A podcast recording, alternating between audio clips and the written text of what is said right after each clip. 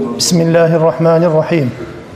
الحمد لله رب العالمين والصلاة والسلام على رسولنا محمد وعلى آله وصحبه أجمعين. رب اشرح لي صدري ويسر لي أمري واحلل عقدة من لساني يفقه قولي. وأفوض أمري إلى الله إن الله بصير بالعباد. لا حول ولا قوة إلا بالله العلي العظيم. Alemlerin Rabbi olan Allah'a hamdü senalar olsun. Onun Resulüne, al ve ashabına, ehli beytine salatü selam olsun.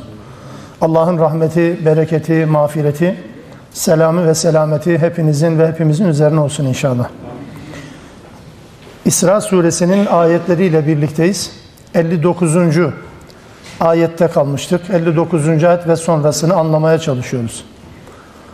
Vahyin gönderilişiyle birlikte mucizeler neden gönderilmedi?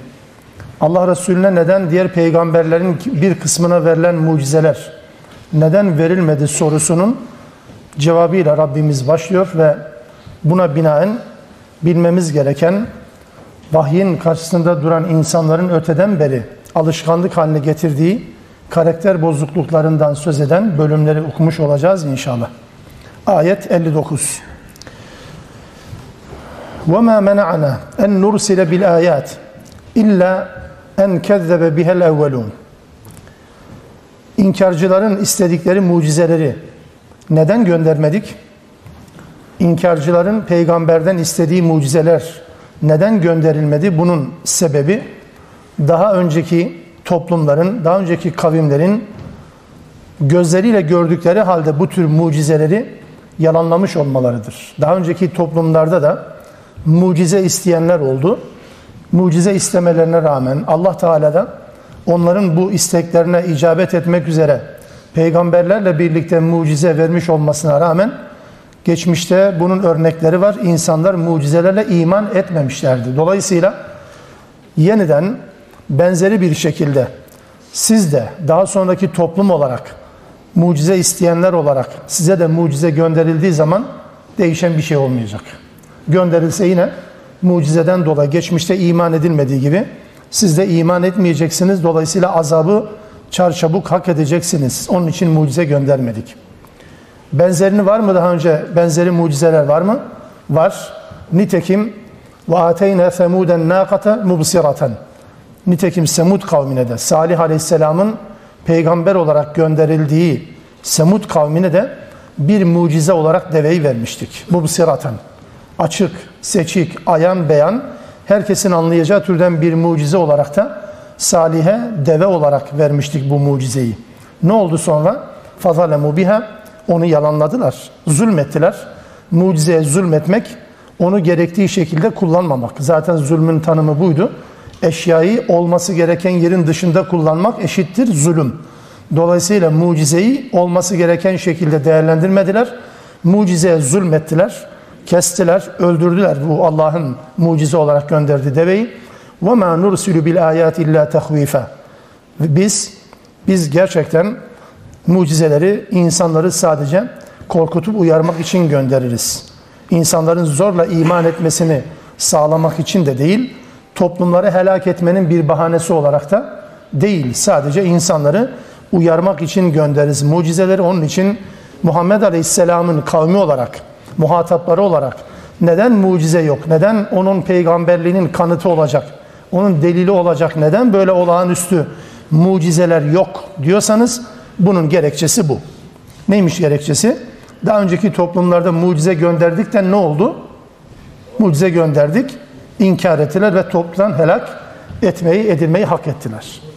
Şimdi mesela bu surenin bu surenin ilerleyen ayetlerinde belki birkaç ders sonra Allah lütfederse karşımıza çıkacak bu isteklerin bir kısmı. Yani 90, 91, 92 ve 93. ayetlerde Allah Resulü'nün olağanüstü bir takım işleri yapması istenir. Müşriklerin iman edebilmesi için koşulan şartlar. 90. ayetten itibaren 93'e kadar bu surenin İsra suresinde bakıyoruz. Diyorlar ki Allah Resulüne len nu'mine leke sana inanmayız. Ne zamana kadar? Şunları yapıncaya kadar. Mesela ne onlar? Hatta tefcura lene minel ardı yenbu'a. Yeryüzünden pınarlar fışkırtmadıkça. Pınarlar. Nehir aktacaksın bize. Ev tekune leke cennetun min nahilin ve inebin. Ve çiftliklerin olacak, bahçelerin olacak. Hurmadan, üzümden, bağların, bahçelerin olacak. Çiftliklerin olacak senin. Yoksa iman etmeyiz. Fetufeccira lenhâra hilâleha tefcira. Ve bu bahçelerin bağların arasına da nehirler aktacaksın iman etmemiz için. Veya ev tusqitas samaa kema zaamte aleyna kisefen. İddia ediyorsun ya gökyüzünden Allah bela indirir diye. Gerçekten gökyüzünden bir belayı gözlerimizle görecek şekilde indirmedikçe sana inanmayacağız. Veya ev te'tiye billahi vel melâiketi kabile öncü kuvvet olarak ya Allah ya da melekler seninle birlikte görülmedikçe iman etmeyeceğiz. Olmayacak şeyler. Ev veya yekûne leke beytun min zuhrufin ya da altından, mücevherden çeşitli kıymetli eşyalardan ya da kıymetli madenlerden oluşmuş olan bir evin olacak. Tuğladan bir kerpiçten, birketten falan değil.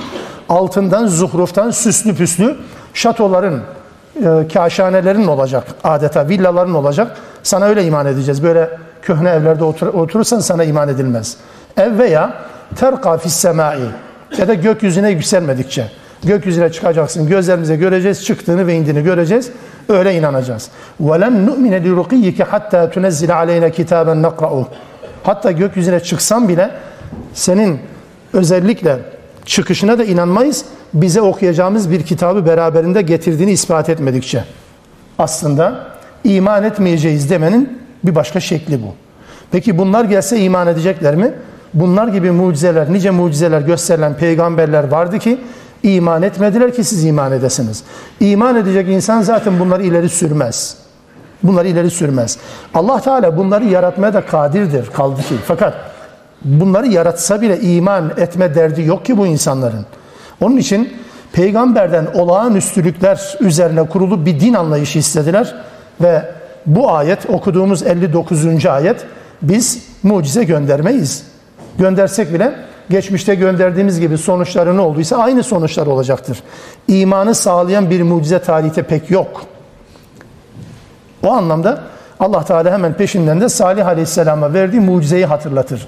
Onlar da belki peygamberlik zinciri içerisinde, o halka içerisinde ilk mucize isteyen kavim Semud kavmi gibi görünüyor. En azından Kur'an'ın anlattığı kadarıyla. Öncesinde Nuh'tan bahsedilir, Hud'dan bahsedilir. Ama daha sonra Semud kavmiyle biz bir mucize ile yüzleşiyoruz. Kur'an-ı Kerim'in peygamberlerden nakletmesi açısından söylüyorum bunu. Peki ne oldu sonra? Allah Teala onlara bir deve ve bu deveyi mucize olarak gönderdiği zaman bir gün bu devenin nöbeti bir gün toplumun nöbeti olmak üzere suyu nöbetleştirdi, taksim ettirdi. Mucize verecek Allah'sa bu mucizenin nasıl olacağına dair kuralları da Allah belirleyecekti. Onun için Allah Teala bir gün size bir gün deveye su olmak üzere taksimat yaptırdı ve kimse dokunmayacak dedi. Bu devene haksızlık yapmayacaksın. Bırakın otlasın Allah'ın arzında yeryüzünde. Sonra tahammül edemediler. Niye tahammül edemediler? Çünkü sıra dışı bir mucizeydi. Çünkü bereketin kaynağıydı. Çünkü topluma bir katma değeri vardı. Çünkü toplumu kalkındırmaya başlamıştı. Çünkü toplum bunun üzerinden bir takım şeyleri anlamıştı, fark etmeye başlamıştı. Bu deve görüldüğü yerde öldürülmesi lazım. Çünkü deveyi her gören salihi. Dolayısıyla Allah'ın mesajını hatırlayacaktı ve bu deveyi hunharca öldürdüler. Kur'an-ı Kerim'de bu devenin öldürülmesinden söz eden bütün ayetlerde fe'akaruha ifade edilir. Fe'akarun nakate denir. Akara hunharca boğazlamak. Ayaklarını kesmek. Yani normal ölüm kastı nedir? Deveyi boğazlarsınız, öldürürsünüz. Öyle değil. Ayaklarını kestikten sonra, işlevsiz hale getirdikten sonra deveyi akara ettiler. Yani hunharca öldürdüler ve dolayısıyla mucizeyi yok ettiler. Kendilerince Allah'ın işaretini hatırlatacak herhangi bir şey olmaması gerekiyordu. Dolayısıyla zulmettiler. Ne oldu sonra? Sonra ne oldu? Sesle helak edildiler. Bu toplum Semud kavmi sesle hiç beklemedikleri bir tufanla yani ses tufanıyla helak edildiler. Dolayısıyla geçmişte bu tecrübe var. O yüzden yani geçmişte gönderdik de ne oldu ki size gönderip ne olacak şimdi? Siz de aynı şekilde inkar edeceksiniz. Üstelik meydan da okuyorsunuz. Hadi Muhammed getir mucizeleri. Madem gerçekten peygambersen Safa tepesini altın yap. Hadi bakalım Uhud tepesini altın yap. Hadi şu Mekke'nin kurak vadisinde taşlık kayalık arazisinden pınarlar fışkırta görelim. E, görseler ne olacak? Hiçbir anlamı yok. Hiçbir sonuç gelmeyecek çünkü. İman etmek için zaten yeterince mucize yok muydu? Var ama insanlar bununla tatmin olmuyorlar. Bu ayet bu ayet özellikle Hazreti Peygamber'e mucizenin verilmediğini, herhangi bir mucizenin verilmemiş olduğunu hatırlatan bir ayettir. Beklenti peygambere mucize verilmesi. Allah Teala diyor ki bizim mucize vermeyişimizin nedeni budur. Ne anladık? Peygambere bu anlamda bir olağanüstü mucize verilmiş değildir. Bununla birlikte mesela başka yerlerde de buna dair atıflarda bulunulur. En'am suresinde mesela der ki onlar yemin ederler. Var güçleriyle Allah'a yemin ederler. Derler ki eğer le in ca'atuhum ayetun le yu'minun biha eğer kendilerine bir mucize gösterilse kesinlikle iman edeceklerini söylerler, yemin ederler. Allah da diyor ki kul inneme ayatu indallah. Mucizeler Allah katındadır. Ve ma yuş'irukum enneha izâ câet la yu'minun. Ne biliyorsunuz? Mucizeler geldikten sonra da zaten iman etmeyecekler ki. Ama yok mucize. Aynı şey mesela Ankebut suresinde 50. ve 51. ayetlerde de benzer konu hatırlatılır. وَقَالُوا لَوْلَا اُنْزِلَ عَلَيْهِ آيَاتٌ مِنْ رَبِّهِ Rabbinden kendisine mucizeler verilmesi gerekmez miydi? Mucizeler indirilmeli değil miydi? Onun peygamberliğinin kanıtı olarak kul innemel ayatu indallah Allah'ın katındandır ayetler. Bizim mucize dediğimize Kur'an-ı Kerim bu mucize kelimesini kullanmaz. Kur'an'ın bizim mucize dediğimize Kur'an ayettir veya çoğulu ayettir. Ayet bir e, şeyin göstergesi, kanıtı, delili, işareti anlamında kullanılır. Mucize anlamda da kullanılıyor Kur'an-ı Kerim'de. Kur'an'ın ayetlerine de ayet deniyor. Tabiata Allah'ın varlığının, kudretinin göstergesi olan unsurlara da ayet deniyor. Gece, gündüz, güneş, ay gibi.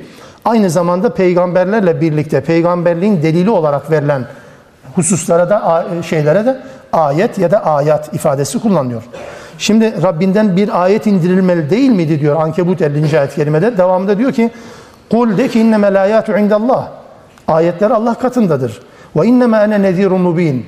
Ben sadece bir uyarıcıyım. Hipermen süpermen değilim. Gökten bir mucize getirecek gücüm yok. Evelem yekfihim. Soru soruyor şimdi Allah Teala. Evelem yekfihim. Enna enzelna aleykel kitabe yutla aleyhim. Onlara tilavet edilen kitabı indirmiş olmamız onlara yetmedi mi? Allah'ın cevabı bu. Bu cevap ve okuduğumuz İsra 59. ayetle birlikte peygambere Kur'an'ın dışında insanların, müşriklerin meydan okumak üzere söylediği Kur'an'ın dışında bir mucize yok. Ve Kur'an Allah Resulü'nün de tek mucizesidir. Ve Kur'an'ın peygamberin davetinde kullandığı bir meydan okuma unsuru olarak sadece bir meydan okuma unsuru olarak sadece Kur'an kullanılmaktadır.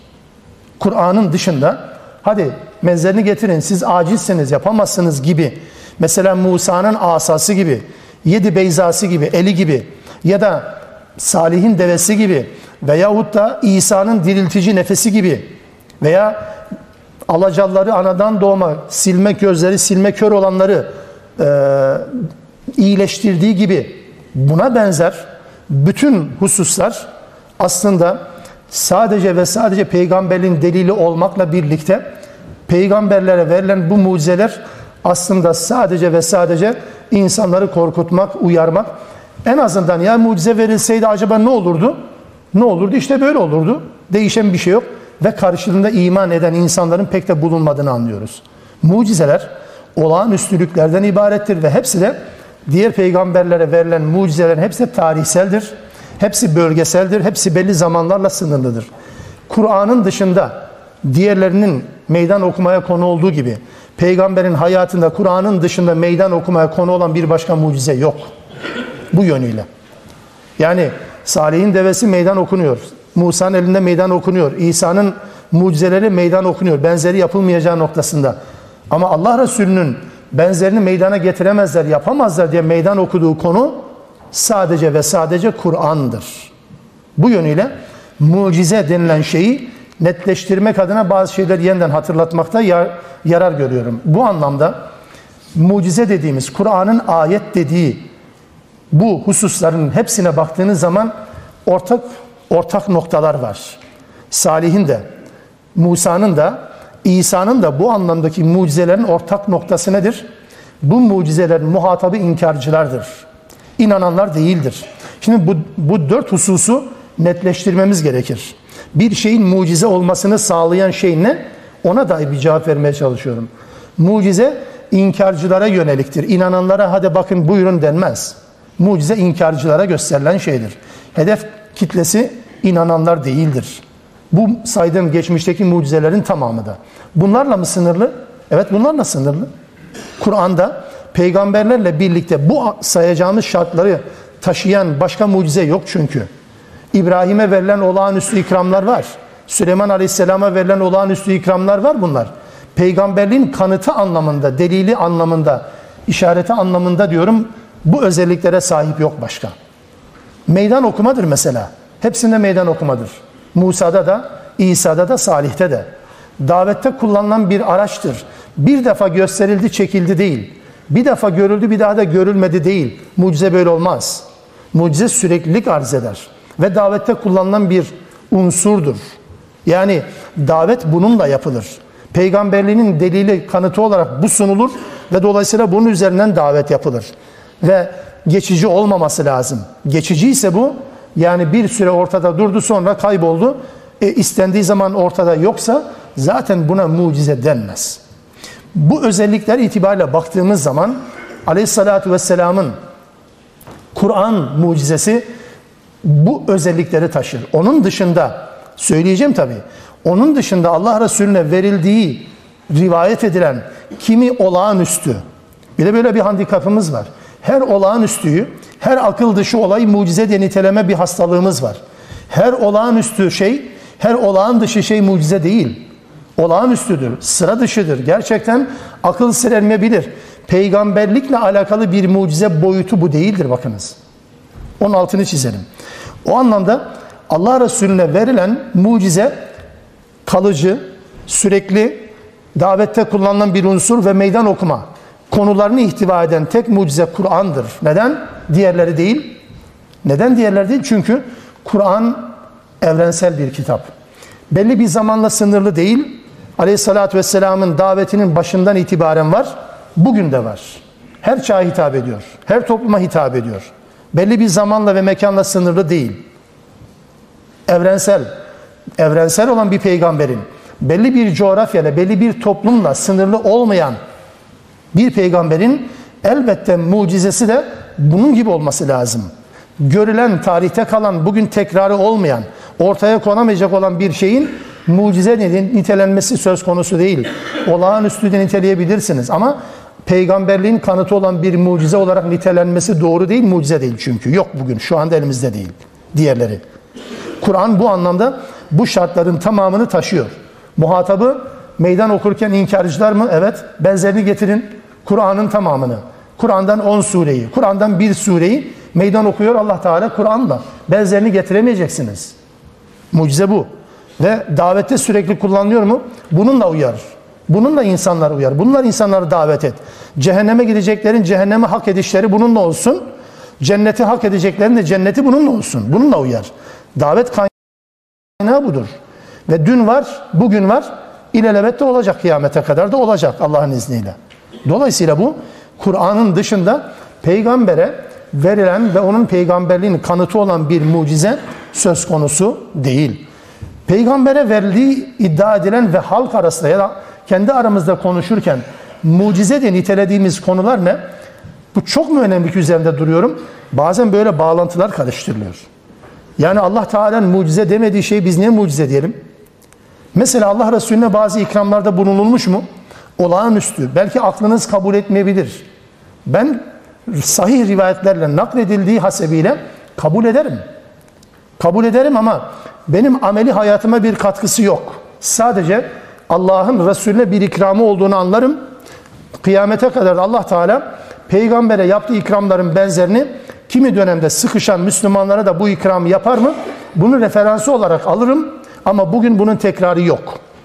Aklım almadı böyle şey olmaz deyip de geçemem bir Müslüman olarak. Ayın yarılması olabilir. Ayın yarılmasını bugün tekerrür ettirebilir misiniz? Yani Allah Resulü'nün peygamberliğinin gerçekliğinin ispatı olarak, delil olarak, mucize olarak ya işte bak bizim peygamberimizin bir mucizesi var ayın yarılması. Ne var nerede? Yok ki. Bırakın bugün Allah Resulü'nün ayın yarılmasına şahitlik yaptığı günün ertesi gününde bile yok ki bu. Yani ertesi gün dün ben ayın yarıldığını gördüm fark etmediniz mi? Ben yardım değil yani peygamber hadi ay yarıl e dediyse yarın da yarılması lazımdı. Yok ki bunun tekrarı. Ertesi gün yok. Dolayısıyla müşrikler ya dün gördüğün hayal olmuş olabilir. Bugün ortada yok ki bir mucize. Davet bitti mi?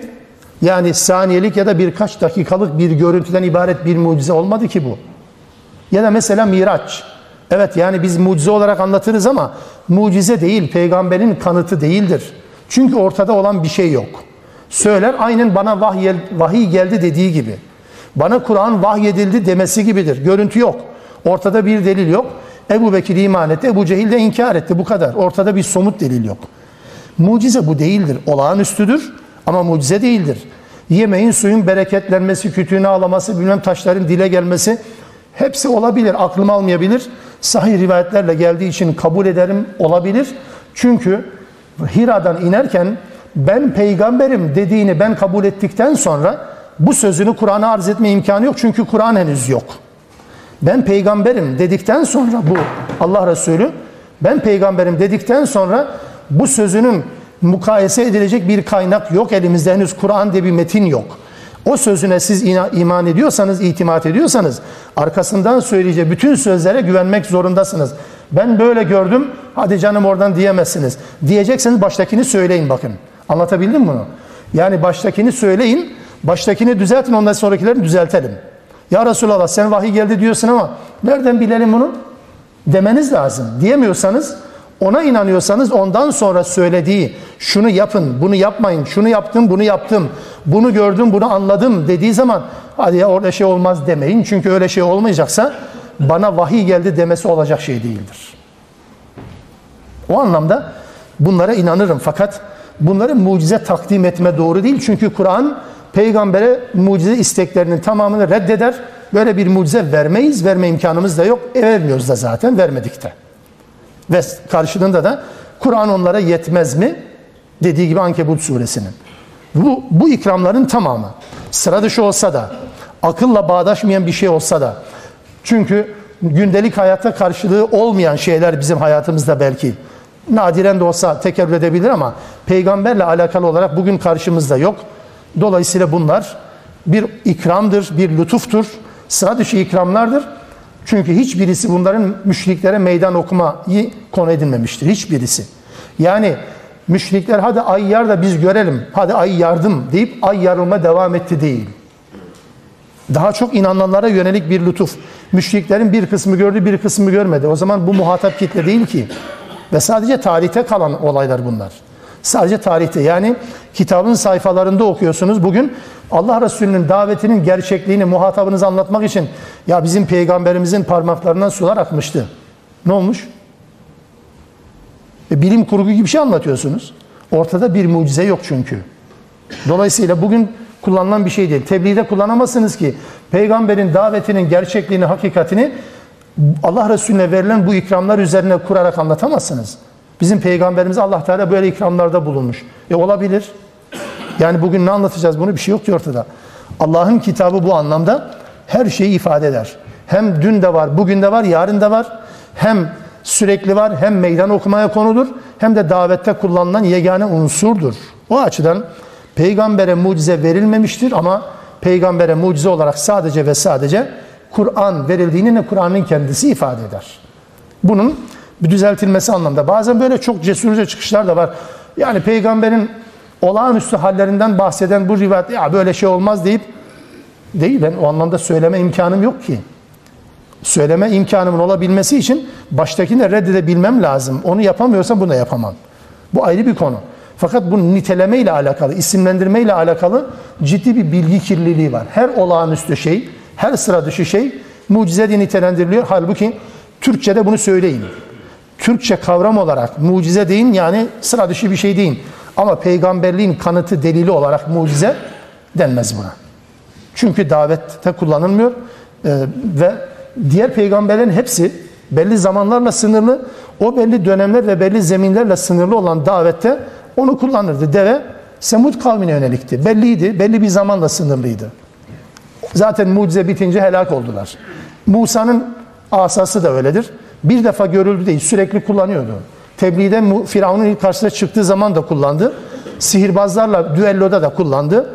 Denizi geçerken de kullandı. Sahrada çölde su ihtiyacı olduğu zaman da asayı kullandı mı? Bir defa kullandı bitmedi ki. Tekrarı var sürekli. Aynı şey İsa için de geçerli. Yani çamurdan kuş yapıp Allah'ın izniyle canlanması, uçması gibi ya da hastaları iyileştirmesi gibi bir defa yaptı ondan sonra bitti arkası gelmedi anlamda değil ki sürekliler. Onun için Allah Resulüne bu anlamda Kur'an'ın dışında mucize verildiğini Kur'an-ı Kerim'in en azından kendisi ortaya koymuyor, verilmediğini söylüyor. Kur'an'dan başka bir mucizesi bu yönüyle yok. Olağanüstülüklerini anlatabilirsiniz ama amele yönelik, amelimize yönelik hiçbir katkısı da elbette yok. Sadece onun büyüklüğünü belki anlarız. Onun Allah nezdindeki ikramlara mazhar oluşunu anlarız. Bunu anlayabiliriz belki. Ayet 60. Ve iz kulna leke inne rabbeke hata bin nas. Ey peygamber. Hani Rabbin sana şöyle demişti. Rabbin sonsuz ilim ve hikmetiyle, kudretiyle tüm insanları çepeçevre kuşatmıştır demiştik. Yani dolayısıyla onları şerrinden, seni, senin gibi Müslümanları o şerir insanların şerrinden elbette koruyacaktır, kuşatacaktır demek anlamı bu zaten. Gelelim imtihan konularına. وَمَا جَعَلْنَا الرُّؤْيَ الَّتِي أَرَيْنَاكَ اِلَّا فِتْنَةً لِلنَّاسِ Sana Miraç ile ilgili gösterdiğimiz o görüntüler de bir imtihandan başka bir şey değil. Görüntüler. Vurguya dikkat edin. Görüntüler diye çevirdim. Rüya kelimesi Arapça telaffuz ile bizim Türkçedeki rüya ile aynı. Her zaman söylediğim bir husus var. Kur'an'ın kullandığı bir terim Türkçede de telaffuza yerleşmişse, aynı telaffuzla ifade ediliyorsa Türkçede, orada bir çeviri, bir anlama problemi zaten mutlaka oluyor. Bu enteresan bir şey. Türkçeye has bir şey diyorum bakın. Arapçada kullanılan bir kavram, Türkçede de aynı şekilde telaffuz edilmeye başlanıyor ve telaffuz edilen o kavram Türkçe olduğu zannediliyor. Yani Arapçada ayrı bir anlamda, burada ayrı bir anlamda kullanılıyor. Kavramın Türkçe kullanmış olması, Kur'an'ın da o anlamda bunu ifade etmesi anlamında değil ki. Mesela bu aralarda çok fazla kullanılan bir terim var. Bu buna örnek olarak. Bunu da söyleyeceğim de.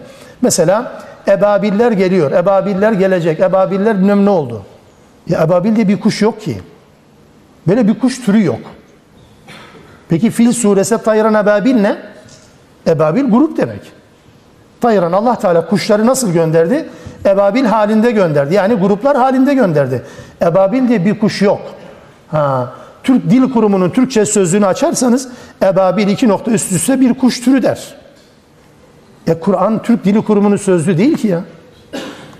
Ebabiller gelecek, ebabiller gelmeyecek. Ebabil diye bir şey yok. Ebabil grup demektir, cemaat demektir. Ve arsele aleyhim tayran ebabil demek Allah Teala Ebrehe'nin ordusu üzerine ne gönderdi? Kuşları gönderdi. Kuşları nasıl gönderdi? Ebabil olarak gönderdi. Yani gruplar halinde, sürüler halinde gönderdi demektir. Şimdi ebabil Türkçe'de kuştur. E Fil suresinde de ebabil geçiyor da kuş. Öyle olmadı bakın. O yüzden bu tür çevirilerde ciddi bir anlama problemimiz var. Ona dair bir örnek yine karşımızda. وَمَا جَعَلْنَا الرُّؤْيَ الَّتِي اَرَيْنَاكَ اِلَّا فِتْنَةً لِلنَّاسِ Sana gösterdiğimiz, tırnak içinde söylüyorum şimdi, rüyayı, rüya. Rüya deyince ne oldu bizde? Yatıyoruz, kafayı koyduğumuz zaman bir an kestirirken veya uzun bir şeyler aklımızda kalıyor uyandığımız zaman. A ben böyle şöyle bir rüya gördüm. Rüyayı gördüğünüz zaman ya ben rüyada gördüm semanın birinci katına çıktım dediğiniz zaman hadi canım oradan mı diyecekler sana? Ya çıktın rüyada gördüm ben ne yapayım yani? Anlatabiliyor muyum? Ya da ben rüyada gördüm şöyle yaptım böyle yaptım. E ben ne yapayım yani? Reddedilir mi rüya? Rüya Türkçe'de bu. E peki Kur'an'ın Arapçası rüya ne? Rüya aynı zamanda görüntü demektir. Görüntü. Görüntü. Bu görüntünün bu görüntünün rüyada olmasıyla dışarıda olması aynı şekilde ifade edilir. Rüya dendiği zaman hem rüyada yatarken görülen şeye rüya denir Arapçada hem de dışarıda. Şu anda benim sizi gördüğüm, sizin beni gördüğünüz gibi. Mesela şu anda ekrana yansıyan bu e, slide, bu tablo nedir? rüyadır. Yani görüntüdür. İşte bu görüntü. Dolayısıyla bu görüntü sana gösterdiğimiz bu görüntü insanlar için bir fitnedir diyor Allah Teala. Başka ne var fitne? Şeceratel mel'unete fil Kur'an. Ve Kur'an'da zikredilen mel'un ağaç, lanetlenmiş ağaç da bir fitne, bir imtihandır. Ve nuhavvifuhum fema yezidu illa tuğyanen kebira. Biz insanları korkutuyoruz, uyarıyoruz. Fakat aslında bu korkutup uyarmamız sadece ve sadece onların azgınlığını arttırmaktan başka işe yaramıyor. Sadece azgınlığını arttırıyor. Burada özellikle imtihan konusu olan fitne, fitne, fitne de öyle değil mi Türkçe'de? Fitne dediğim zaman ne anlaşılır? Fitne fesat yani. Ya Kur'an'daki fitne bu anlamda değil ki. Fitne, imtihan. Şimdi fitne kelimesi de Türkçe'de mesela fitne e bu anlamda kullanılır da fitne fesat ama Kur'an-ı Kerim'de fitne kelimesi imtihan buradaki ve birçok ayette olduğu gibi. İnnemâ emvâlikum evlâdukum fitne. Çocuklarınız, mallarınız sizin için bir fitnedir, bir imtihandır. Kazanma ve kaybetme aracıdır mesela. Ya da fitne mesela baskı, zulüm anlamında kullanılır. Fitne kalmayıncaya kadar savaşın. Yani baskı ve zulüm kalmayıncaya kadar savaşın gibi. E bu anlamda fitnenin Türkçe'de kullanıldığı anlamda kullanırsanız ayete Allah'ın söylemediği bir manayı söyletmiş olursunuz. Bu yönüyle şu şablon cümleyi zaman zaman rahatsız edecek boyutta da tekrar ederiz. Kusuruma bakmayın. Bir kelime, Kur'an'da kullanılan bir kelime aynı telaffuzla Türkçe'de de kullanılıyorsa orada biraz durun. Orada kesinlikle ya bir yanlış anlama var ya bir eksik anlama vardır. Çünkü Türkçedeki o kelime Kur'an'ın kullandığı kelime değildir. Aynı anlamda değil en azından. Anlam alanı aynı değil, çerçevesi farklıdır. Dolayısıyla burada da fitne imtihan anlamında biz gösterdik bunu. Rüya ve ağaç iki şey, iki fitne. Buradaki rüya nedir acaba? Mesela kafa yormuşlar. Selef alimleri Resulullah'ın gördüğü bir rüya mı acaba bu? Eğer gördüğü rüya ise Mekke'yi fethedeceğini rüyasında görmüştü Allah Resulü. Acaba bu mu? Mekke'yi fethetme neresi? İsra suresi nazil olduğu yer ne zaman neresi? Ya bunu söyledikleri için söylüyorum.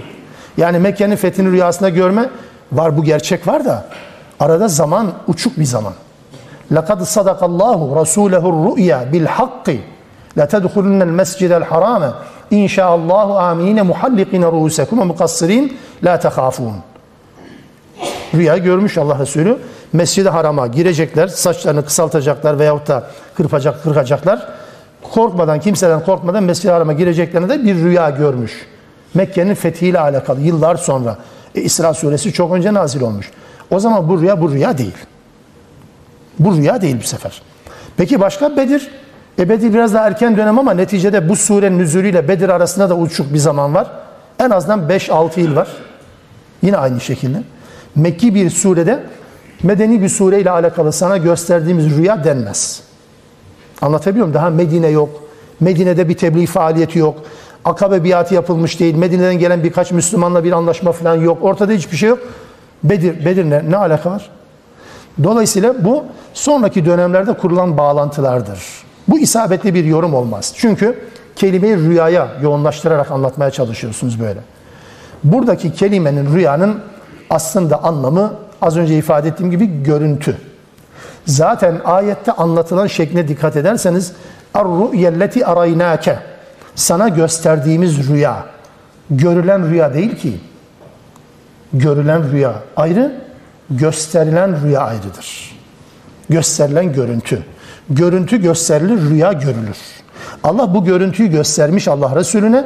İşte o görüntüyü peygambere gösterdikten sonra peygamber de ben bunu gördüm, bana gösterildi dedikten sonra kıyamet kopuyor. Fitne bu, imtihan bu. İbn Abbas da nitekim Kur'an'ın tercümanı olarak bu ayetteki rüya kelimesi Resulullah'a gece yaptırılan yolculukta gösterilen ve gözle görülen ayetlerdir.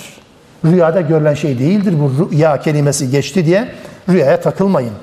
Mealcilik akımının bu ayeti nasıl çevireceğini tahmin ediyorsunuz az çok. Rüyada gördü diye. E o değil işte.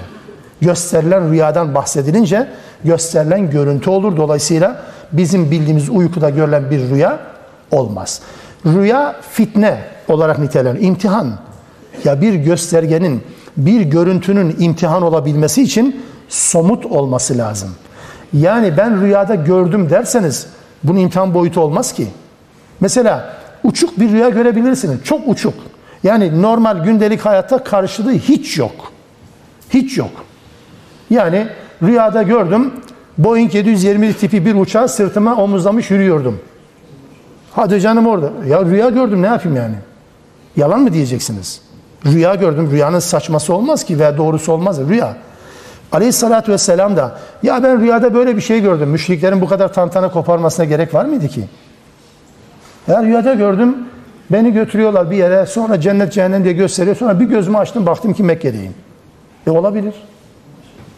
Rüya bu değil ki. Bir görüntü olması lazım ki bunun adı imtihan olsun. Dolayısıyla buradaki kavram çünkü bu ayet İsra suresinin bu 60. ayeti İsra ve Miraç'la çoğu kez ilişkilendirilir ve bunun sadece bir rüya aleminde gerçekleştiğine dair vurgu yapılır. Birinci ayeti anlatmaya çalışırken bu konu üzerinde epey bir hayli durmuştum. Yeniden dönmeyeceğim. Fakat tekrar hatırlatmakta yarar var. Burada Allah Resulüne gösterilen bir görüntüden bahsediliyor. Rüya aleminde yaşanan bir olaydan bahsedilmiyor. Değilse o zaman fitne ya da imtihan de nitelemesi anlamsız olurdu. Bu bir imtihan. Allah'ın Resulü'nün ben gördüm, bana gösterildi dedilmesiyle birlikte bir imtihan. Kaybedenler oldu, kazananlar oldu. İmanı pekişenler oldu, o dediyse doğrudur. Çünkü biz bundan daha ötesine iman ettik dedi diyenler olmuştu. Nedir o? Yani Allah'tan bana vahiy geldi dediği zaman biz buna bile inandık ki bu ne ki? Demişti Ebu Bekir. İman edenler imanı artanlar oldu.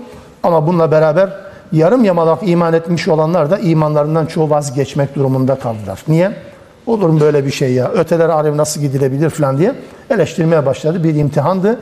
Kimisinin kaybetmesine, kimisinin kazanmasına neden oldu bu e, görüntüler. İkinci bir imtihan konusu da وَالشَّجَرَةَ الْمَلْعُونَةَ fil Kur'an. Kur'an'da zikredilen ve lanetlenmiş ağaç. Şimdi lanetlenmiş ağaç, bunun ne anlama geldiğini ifade edeceğim ama bu ağaç hangi ağaç? Burada özellikle zikredilmiyor ama nüzul sırası olarak İsra suresinden önce indiğini e, anladığımız Saffat suresinde, Duhan ve Vakıa surelerinde bu e, konuyla ilgili yeterli bilgiyi görebiliyoruz. Kur'an'ın Kur'an'la tefsiri gibi düşünebilirsiniz bunu. Lanetlenmiş ağaçtan kastedilen nedir? Mesela Saffat suresinde şöyle bir ağaçtan bahsedilir.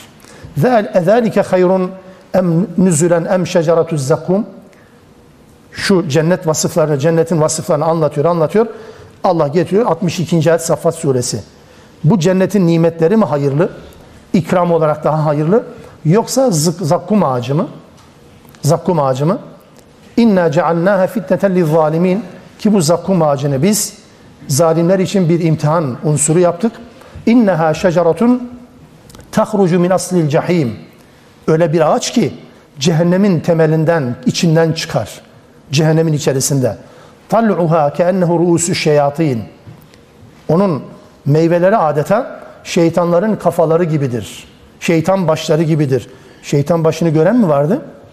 Niye siz cin gördünüz mü ki cin gibi diyorsunuz birisine? Veya birisinin mülayimliğini anlatırken melek gibi melek gören mi var sanki? Tasavvur var değil mi bu? Bu tasavvur var. Cin gibi, melek gibi, şeytan gibi falan diye. E bu görülmediği halde bunlar bir benzetme yapılabiliyor. O dönemde de bu var. Meyveleri şeytan kafası gibi demek ki iğrenç, çirkin ya da büyük, korkutucu, ürkütücü anlamda meyveleri varmış bu zakkum ağacının. Fe innehum la akilune minha ondan yiyeceklermiş cehennemlikler. Femaliune minhel butun onunla karınlarını dolduracaklarmış. Bir başka ifadeyle Duhan suresinde inne şecaratez zakkum bu zakkum ağacı var ya taamul efim günahkarların yiyeceğidir, azığıdır. Kel muhli yagli fil butun karında böyle kaynar. Karna girdikten, mide indikten sonra karnını karıştırır, kaynatır. Kahalyil hamim sıcak suyun kaynaması gibi aman Allah'ım neuzu billah. Basit bir şeyden bahsediyoruz gibi sanki. Böyle vücudu mideyi kaynatan bir özellik. Zakkum ağacının bu meyvesi veya ürünü neyse artık. Veya mesela Vaka suresinde bunu anlatırken Allah Teala ثُمَّ اِنَّكُمْ اَيُّهَا الضَّالُّونَ الْمُكَذِّبُونَ لَاكِلُونَ مِنْ شَجَرَةٍ مِنْ زَقُّومٍ Ey sapkınlar, ey yalanlayanlar, gerçekleri, hakikati yalanlayanlar. Sizler zakkum ağacından yiyeceksiniz. Kaç, kaçmanız yok, kaçmanız mümkün değil. فَمَالِيُونَ مِنَ الْبُطُونَ Karınlarınızı onunla dolduracaksınız. Allah muhafaza. Bu ifadeler Saffat, Duhan ve Vaka suresindeki surelerindeki bu ifadeler burada el mel'une, şeceretul mel'uneyi bize anlatan ifadeler. Zakkum ağacı, cehennemliklerin ağacı. Fakat burada şöyle bir soru akla gelebilir. Allah Teala eşşeceretel mel'unete, mel'un ağaç. Ağacın ne günahı var? Ya ağaç niye lanetlensin? Lanetli niye ağaç deniyor? Yani ağacın bir günahı mı var? Ağaç bir suç mu işledi ki lanetlendi? Hani bazen askerdeyken gösterirlerdi işte bir tank bir tepeye koymuşlar. İşte bilmem Kıbrıs Savaş'ta tank hareket edince hareket etmemiş, benzini bitmiş, arıza çıkmış. Tankı cezalandırmışlar lanetli tank diye. Bazen böyle şeyler anlatıyorlardı. Onun gibi mi? Öyle değil tabii ki. Bu insanların kendi tasarrufları. Burada lanetli ağaçla kastedilen bir mecazi ifadedir. Çünkü ağaç lanetli değil elbette. Onu yiyenler, o ağaçtan yiyenler, yemek durumunda kalanlar lanetli oldukları için Allah'ın rahmetinden uzaklaşan, uzak kalan, uzak tutulan bu insanlar olduğu için bu gıdaları da lanetli olmuştur. Yoksa ağacın kendisi değil. O ağaçtan yemek durumuyla karşı karşıya kalan bu insanların lanetlenmiş olması anlamında yiyecekler de lanetli anlamında söylenir. Ve yedikçe de daha çok acı çekecek. Yedikçe suya gidecek cehennemin kaynar suyuna. Kaynar su içtikçe acıkacak tekrar buna gelecek. Yani Vaka suresindeki ifadeyle iki durak arasında git gel yaşayacak maazallah. Bir gün değil, beş gün değil, yıllar değil, ömür boyu ya da uzun bir zaman dilimi içerisinde Allah muhafaza. Onun için lanetli ağaç. Bu niye imtihan oldu peki? Allah Teala diyor ki biz lanetli ağacda bir imtihan yaptık. Tıpkı Miraç İsra hadisesindeki unsurların imtihan aracı olduğu gibi. Çünkü bu ağacı Allah Teala dedi ya az önce min aslil cehim cehennemin içinden çıkan bir ağaç. Bu cümleyi duyun, duyar duymaz Ebu Cehil gibi müşrikler ya bu ne biçim iş ya? Bu, bu ne biçim peygamber bahsediyor. Ateş diyor. Ateşin merkezinden, cehennemin ortasından ağaçtan bahsediyor. Bu olacak şey mi Allah aşkına diyor. Herkes söylüyor ve gırgır şamataya konu oluyor. Ateşin ortasına ağaç mı olur diye. Bunu gırgır konusu yapıyorlar. Bu açıdan imtihan konusu oldu. Oysa bu insanlar hepimizin bildiğini onlar da biliyorlar. Koca bir orman, bir tane çakmakla, bir tane kıvılcımla koca bir orman nasıl yanıyor? Yemyeşil ağaç, kesseniz su akıyor ve bu yemyeşil ağaçtan ateş nasıl çıkıyor? Yasin'de okuyorsunuz ya, ölüyü gömdükten sonra. اَلَّذ۪ي جَعَلَ لَكُمْ مِنَ الشَّجَرِ الْاَخْضَرِ نَارًا فَاِذَا أَنْتُمْ مِنْهُ تُوقِدُونَ Hani diyorlar Allah nasıl diriltecek bunu ya? Öldükten sonra biz nasıl diriltecek? Ufalmış kemik olduktan, toz yeni olduktan sonra ilk önce nasıl yaratıyorsa Allah Teala tekrar diriltecek diyor. Sonra bu örneği veriyor. Hiç düşünmüyor musunuz? Yem yeşil ağaçtan ateş çıkardı ya. Yem yeşil ağaç. İçerisinde bütün bilim adamları, bütün uzmanlar, bütün mikroskop şeylerini, tekniklerini kullansalar içinde ateş yok bunun. Ama bir yandığı zaman önüne geçiremiyor. Bütün insanlar suları ha böyle uçaklara, tanklarla su fışkırtıyor boş. Yan sönmüyor. Nereden çıktı bu ateş? Şimdi ağacın, yemyeşil ağacın içerisinde ateş olunca iyi oluyor da ateşin içerisi ağaç olunca niye olmuyor? Alışmamışız o yüzden. Allah Teala bu örneği enteresan veriyor gerçekten. Dolayısıyla bunun şamata konusu yapılması birilerini kaybetmesine neden olur. O yüzden Allah Teala'nın söylediğini Allah'ın söylediğiyle sınırlayın. Kendi anladığınız gibi değerlendirmeyin. Ağacın ortası, e, ateşin ortasında ağaç mı olur? Evet olur. Allah dediyse olur. Bu senin ağacından, bahçenden bahsetmiyor ki. Cehennemden bahsediyor. Cehenneme gittin geldin mi? Allah muhafaza. E görmedin, bilmiyorsun. Ondan sonra cehennemin içerisi ateş mi olur? Bu Ebu Cehil mantığıdır. Akla uymayanları yok say mantığıdır. Allah Teala o yüzden hem Allah Resulüne gösterilen görüntüleri İsra ve Miraç'ta görüntüleri rüyayı değil hem de bu ağacı zakkum ağacını bir imtihan yapmıştır ve insanlar ya bununla kaybediyor ya da bununla kazanıyorlar. Ayet 61. Ve iz kulna lil melaiketi iscudu li Adem. Biz bir zamanlar meleklere Adem'e secde edin dedik. Yani Adem'in üstünlüğünü kabul edin. Yani Adem'e boyun eğin. Yani Adem'in halifeliğini kabul edin anlamında bunu söyledik. Fesecedu secde ettiler. İlla iblis, iblis hariç. Kale dedi ki iblis e escudu limen halakta tîne Hani sen çamurdan yarattığın bir adama mı secde edeceğim ben ya? Çamurdan yarattığın bir varlığa mı secde edeceğim? Devam etti. Kale Araiteke hâzellezî kerramte aleyye Yani şu balçıktan yarattığın mahluka mı ben, benden üstün tuttuğun bu mahluka mı ben secde edeceğim? Olacak şey mi bu? Le ine harten ila yevmil kıyameti eğer kıyamete kadar bana süre tanırsan, beni yaşatırsan, bana müsaade edersen ahtenikenne zürriyetehu illa kalila. Çok azı hariç, hepsine gücüm yeter demiyorum ama mertçe söylüyor adam ya. Hepsini yapacağım demiyor. İlla kalila. Azı hariç ama genelde onların çoğunu ne yapacağım? La ahtenikenne. Çok ilginç bir kelime. Çok enteresan bir kelimedir. Ahtenikenne hayvan ağzına gem vurmak. Hayvan ağzına ip bağlamak, yularını eline almak anlamına geliyor. Hayvan yularını bağların peşinden sürüklüyorsun ya. Bunun aslında Türkçesi şu. Şeytan diyor ki bana süre verirsen ben insanların çoğunu peşimden sürükleyeceğim. Gel bakalım diyeceğim tıpış tıpış arkamdan gelecekler. Şeytan bu anlamda bir vaatte bulunuyor. Allah'tan bu anlamda süre de istiyor. Tabi süre verilmiş. Bunu izah edeceğim ama konu niye buraya geldi ki? Yani peygambere mucize istekleriyle karşı çıkan bu insanlara Allah Teala dedi ki biz mucize göndermedi. Gönderdi, göndersek bile geçmişte zaten biz bu filmi izledik. Geçmişte zaten vardı. Sonuç böyleydi. Gerek de yoktu. Kaldı ki bizim size verdiğimiz zaten imtihan amaçlı verdiğimiz o görüntüleri ve o ağaçları zaten kabul etmiyorsunuz. Bir mucizeyi nasıl kabul edeceksiniz ki? Demeye getirdi. Arkasından İblis-Adem ilişkisine dair bir konu açtı. Bir paragraf. Sanki sanki şöyle bir Fahrettin Razi'nin de bu konuyla alakalı söylediği e, ilginç bir şey var. Münasebet. Önceki bölümle buraya nasıl geçiş yaptı ki? Nereden bağlantı ne alaka? Çünkü bu ayetlerden hemen sonra bitiyor zaten konu. Zaten konu bitiyor. İblis-Adem ilişkisi bitiyor. Niye bunu anlattı? Bunu anlatmasının nedeni şu. Yani peygamber olarak ey Muhammed ilk defa sana karşı çıkılmadı bunu bil. Bunu bil. Adem'e de karşı çıkılmıştı. İnsanları yoldan çıkarmak, şaşırtmak, reddetmek üzere Adem'in de karşısında bu insanlar, e, bu varlıklar vardı. Saptırma desen o günden beri var bu. Sana sadece sana mahsus değil, bunu anlayasın diye. İki ve senin kavminin sana karşı bu inatçılığı, bu kibri gibi aslında tarihte de bir kibir abidesi var mı? Var. O da şeytan iblis. Çünkü insanların peygamberin davetini kabul etmemesinin temelinde yatan ne? Ya kibirdir, kendini beğenmişliktir, akla uygun görmemektir ya da hasettir, kıskançlıktır.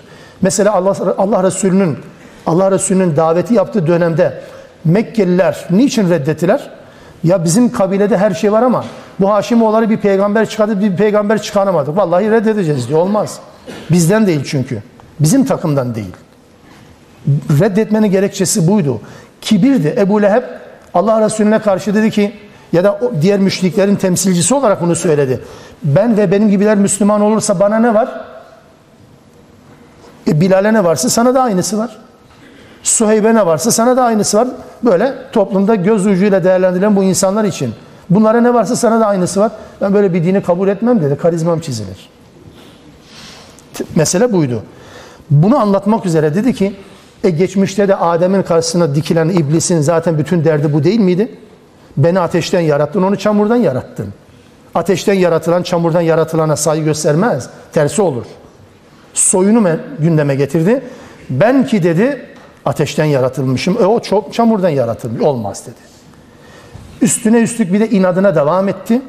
Tevbe etme imkanı varken ya Rabbi ben pişman oldum diyebilirdi. Yok demedi. Bir de dedi ki madem beni sen saptırdın ben de kulların yoluna oturacağım dedi.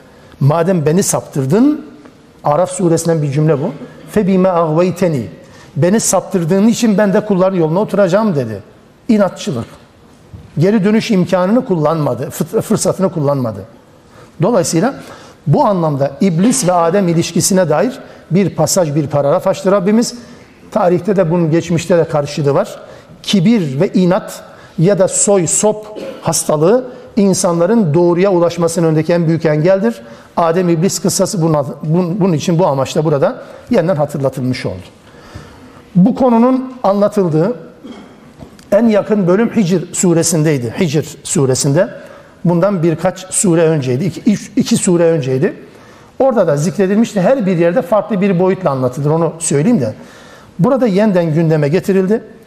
Adem'in Adem'in yaratılmasından sonra Allah Teala'nın meleklere secde emri. Secde emri bütün meleklere verildiği gibi cinlere de verilmiştir. Cinler var mıdır? Cinlerin yaratıldığını zaten Hicr suresinden öğreniyoruz. İnsan yaratılmadan önce cinler zaten var. Bu yönüyle cinlerin içerisinden de bir ferttir iblis. Bunu nereden çıkardı? Kehf suresinde bunu anlıyoruz. Kehf suresi kâne minel cinni fefesaka an emri rabbi. Biz Adem'i yarattıktan sonra meleklere secde edin dedik. Herkes secde etti. İblis hariç iblis cinlerdendi ve yoldan çıktı dedi Allah Teala. O yüzden cinlerden olduğunu zaten Kur'an-ı Kerim tescil ediyor. Tartışmaya gerek yok. Acaba iblis cinlerden miydi, meleklerin hocası mıydı, meleklerin arasında mıydı? Hepsi safsata.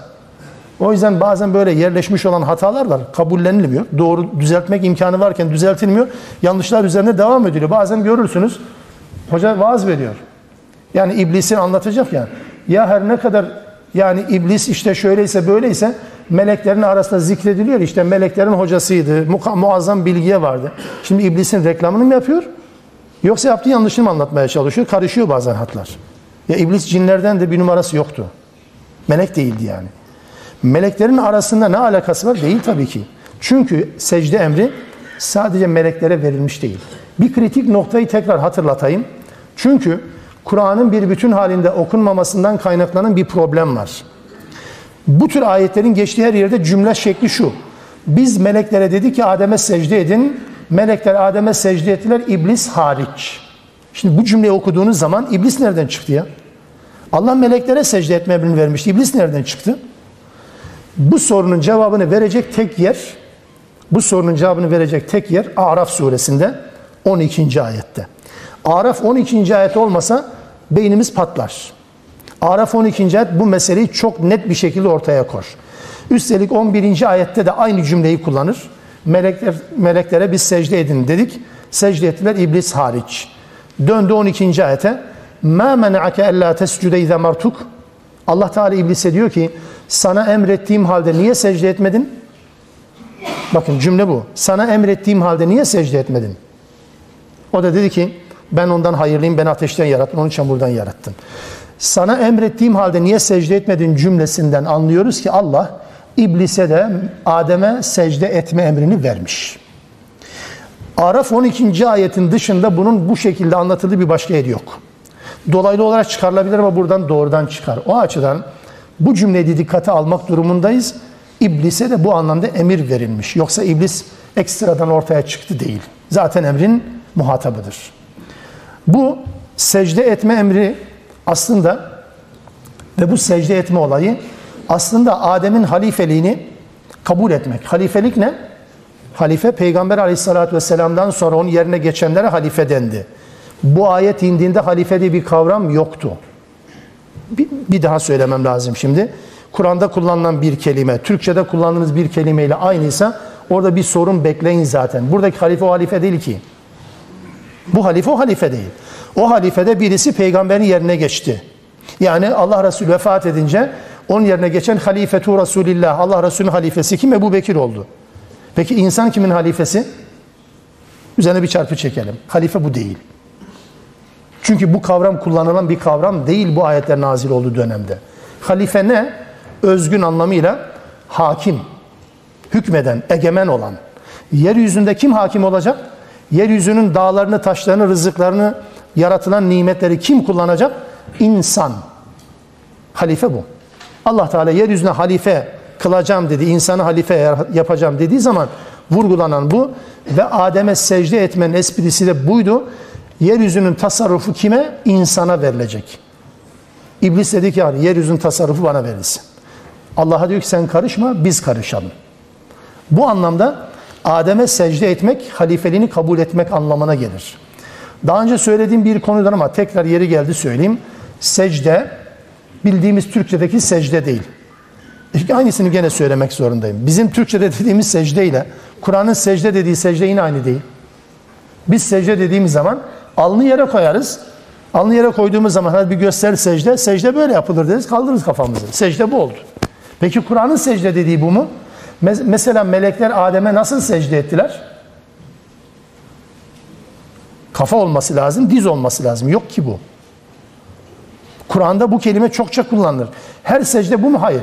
İnsanın secdesinden bahsederseniz bunu anlarım. Namaz secdesi. Ama her secde bu değil ki. Mesela Allah Teala İsrailoğullarına diyor ki mukaddes beldeye, arz-ı mukaddese girerken sücceden girin. Yani secde ederek girin diye çevirirseniz bir şehrin kapısına secde ederek girin bakayım nasıl yapacaksınız? Sürünmeniz lazım. E bu değil. Boyun eğmedir. Mütevazi şekildedir. Yani Allah'a itaat ederek demektir. Ya da mesela Hazreti Yakup ve çocukları Yusuf suresini hatırlarsanız Yakup ve çocukları yıllar sonra Yusuf'un huzuruna geldiler. Yusuf Mısır'ın başkanı, devlet başkanı. Geldiler, huzurunda durdular. Ve harru lehu sücceden diyor Allah Teala. Yakup da çocuklar da sücceden lehu kime? Yusuf'a secde ettiler. Hadi buyurun, buyurun nasıl yapacağız bunu? Ayıkla pirincin taşını şimdi. Yakup da çocukları Yusuf'a secde ettiler. Ya olur mu kardeşim? Bir insan bir insana secde eder mi? Yakup bunu bilmiyor mu yani? E secde bu değil ki. Buradaki secde tanımadır. Hani biz Türkçe deriz ya, eyvallah. Bu. Kabul etmektir. Gel bakayım buraya. Aha geldim buyurun. Secde bu. Yani boyun emek ve itaat etmektir. Yakup da Yusuf'un emriyle geldiler. Hepsi yerleştiler. Secde ettiler. Yani boyun eğdiler. Yusuf'un otoritesini tanıdılar. Orada bulundular. Mesela bunun dışında da Allah Teala Rahman suresinde ve necmu ve şeceru yescudan der. Ve necmu ve şeceru yescudan. Buradaki necim yıldız değil. Necim yıldız değil. Necim Kur'an'da yıldız anlamında da kullanılır. Burada ağaç. Ve şecer ağaç, necim bitki. Çünkü iki türlü şey var. Bitki, mesela ot benzeri şeyler necimdir. Şecer de köklü ağaçlardır. Ne yapar bu ikisi? Yescudan, secde ederler. Nasıl secde ederler? Ağaç nasıl secde eder? Allah Teala armuta armut ver dedi. Armut vermesi onun secdesidir. Kabağa dedi ki sen sadece yaprak aç, gölge yap, uza. Uzadıkça uza. Secdesi o. Ağaç secde eder işte tabii ki. Yani boyun eğer. Dolayısıyla kavramın Kur'an'da kullanıldığı alan bu. Peki bizim bildiğimiz anlamda secde var mı? Var tabii ki. Secde ayetlerini okuduğumuz zaman secdeye kapanıyoruz. E işte o. Orada da var. Ama her yerde aynı anlamda değil. Bu anlamda söylüyorum. Meleklerin Adem'e secdesi onu tanıması anlamında. Onun halifeliğini kabullenmesi anlamındadır. Bu emre bir tek muhalefet eden iblistir ve iblisin zürriyetine de bu muhalefet anlayışı geçmiştir elbette. Sonra bakıyoruz bu ayet-i kerimede iblisin bir tavrı daha ortaya çıkıyor. Çamurdan yarattığın bu adama ben mi secde edeceğim şimdi söyle diyor. Olacak şey mi? Kime söylüyor bunu? Allah'a söylüyor. Çamurdan yarattın bu varlığı. Yani sen onu çamurdan, beni ateşten yarattın. Hangisi hangisinden hayırlı? İblis bir mukayese yapıyor. Bakın Allah'ın yaratıcılığını kabul ediyor. İlginçtir. İki tane cümle söylüyor, sonucu yanlış. İkisi de doğru ama sonuç çıkardığı sonuç yanlış. Buna önerme diyoruz. Mukayese, kıyas. Beni çamurdan, ateşten yarattın. Doğru mu? Tabii ki. Adem de çamurdan yarattın. O da doğru. Ama ateş çamurdan hayırlıdır dediniz mi? İşte bu iblislik olur. İblislik budur işte. Doğru konuşup yalan sonuç çıkarmaktır. İblislik ve şeytanlık budur. Anlatabiliyor muyum? Bir örnek vermeden geçersem rahat etmeyeceğim. Mesela vallahi ev ihtiyaçtır. Evet ihtiyaçtır. Doğru. Ev ihtiyaçtır. Zaruri ihtiyaçtır. E Müslümanlar da ev alacak para vermiyorlar. O da doğru. Dolayısıyla banka haziretlerine gitmem lazım. İblislik işte bu. İki tane doğru önermeden yanlış bir sonuç çıkarıyorsunuz. Şeytanın ortaya koyduğu zaten budur. Şeytanın bütün söyledikleri yalan değil ki. Adama haksızlık etme gerek yok yani veya cinne diyelim. Dolayısıyla burada vurguladığı şey aslında yaratıldığı madde açısından Adem'e üstünlük taslamaya çalışıyor. Beni ateşten yarattıysan ateş daha hayır. Kim söyledi bunu? Kimsenin söylemesine gerek yok diye ben öyle istedim. Kafasına göre takılmak bu işte. Heva dediğimiz bu. Yoksa bunu bir bilge dayalı olarak söylemiyor. Bu yönüyle Kur'an'da daha çok bu özellikleri ön plana çıkarılan iblisin tavrı, iblisçilik daha doğrusu iki şeyi karşımıza çıkarır. Soya dayalı, sülaleye dayalı, zürriyete, soya sopa dayalı üstünlük iddiasıdır iblisin ki. İkincisi de yeryüzü hakimiyetine Allah'ın karışmaması gerektiği iddiasıdır. Yeryüzünde kimin hakim olacağına sen niye karışıyor? Biz bırakalım biz yapalım halledelim. Biz kullanacaksak mal bizim değil mi? Dünya bizimse madem biz yapalım. İblisin iddiası bundan ibarettir. O yüzden her kim ki elinde olmayan özelliklerini ön plana çıkararak tekebbür taslarsa, elinde olmayan özelliklerle, kendisine rağmen kendisinin sahip olduğu özelliklerle başkasına üstünlük taslarsa bu şeytanlıktır. Çamurdan yaratılması Adem'in, öbürünün ateşten yaratılması bunların elinde miydi? Elinde olan bir özellik değil ki. Türk olmanız, Kürt olmanız, erkek olmanız veya kadın olmanız, uzun olmanız veya kısa olmanız, sinirli olmanız veya sakin olmanız. Elinizde değil ki bununla övünecek bir şey yok yani. Zeki olmanız veya vasat olmanız. Elinizde değil ki ben bundan nasıl övünebilirim ki? Ama şununla gurur duyalım ya da onur duyalım. Allah'a kulluk yapıyorum, Allah'a itaat ediyorum. Gurur derken yani kibir anlamında değil. Bununla onur duyalım. Çünkü bunu ben düşünerek, aklederek bu noktaya geldim. Rabbime kulluk yaptı. Bunu anlarım. Ama benim el, elimde olmayan, tenim beyaz, çok şükür beyazım. Anladım şükret fakat bu senin bir üstünlüğünün nedeni değildir. Zencinin zenci yaratılması kendisinin elinde değil çünkü. Dolayısıyla iblisin tavrı bu. Elinde olmayan, kendisinin inisiyatifine verilmeyen konuları üstünlük vesilesi sebebi saymasıdır. Yeryüzünün hakimiyetiyle alakalı da Allah'a yetki vermemesidir. Bütün mesele bu aslında. Mesela ilk dönem cümle bu şekilde kurduğum için yanlış anlaşılmasın, eksik anlaşılmasın. Allah Teala yeryüzüne müdahale edecek mi etmeyecek mi? Bütün sorun bu. Allah mesela hangi maldan kazanacağına, nasıl harcayacağına karışmalı mı? Adem evet, iblis hayır diyor. Anlatabiliyor muyum? Yani ben nasıl bir evlilik yapacağıma ben mi karar vereceğim, Allah mı karar verecek? Adem Allah diyor, iblis hayır ben karar vereceğim diyor. Bu örnekleri uzatabilirsiniz. Aslında işin özü, özeti, merkezi bu. Dolayısıyla iblisin de yeryüzünde ilk defa bu yanlışı yapmasının nedeni, sonucu bu. Sonra ne oldu? Sonra bu ayeti de meal vereceğim. Sonra kaldığımız yerden devam edelim. 63 ve 64. ayet-i kerime sadece meal olarak söylüyorum. Allah dedi ki iblise defol git, idheb. Git buradan, huzurumdan git. Şunu bil ki o insanlardan her kim sana uyarsa işlediğiniz günahların tam karşılığı olmak üzere hepinizin cezası cehennem olacaktır. Kim uyarsa sana. Bunu da ben duydum mu? Duyduk mu? Duyduk. Onlardan gücünün yettiğini, gücünün yettiğini sesinle, sesinle, vesvesenle yoldan çıkar çıkarabilirsen. Gerek yaya gerek atlı. Ne demek bu? Yani bütün güç ve hilelerinle üzerlerine yürü bu insanların. Haram kazancı teşvik ederek mallarına ortak ol. Senin istediğin amaçlar doğrultusunda eğitip yetişmelerini sağlayarak da çocuklarına ortak ol. Mallarına ve çocuklarına ortak ol derken herhalde böyle anlaşılacaktır. Her türlü haram kazancı teşvik ederek mallarına, çocuklarını kafalarına göre, Allah'a göre değil, Allah'a sorarak değil, birilerine sorarak eğitmek suretiyle de çocuklarına ortak ol ve çeşitli vaatlerle de oyala onları ve şeytan o gündür, bugündür bu işleri yapma konusunda bir numara. Kendi görevini yapıyor. Bunu duyan Müslümanlar da görevin ne kadar yaptıklarını kendileri bakacaklar. Allah sonuçta diyor ki unutmayın şeytanın bütün vaatleri yalan ve aldatmacadan başka bir şey değildir. Amenna ve saddakna ama bazen gaflete düşerek şeytanı adam yerine koyabiliyor muyuz? Allah bizi bağışlasın, affetsin inşallah. Subhaneke Allahümme bihamdik. Eşhedü en la ilahe illa ente estağfiruk ve etubu ileyk.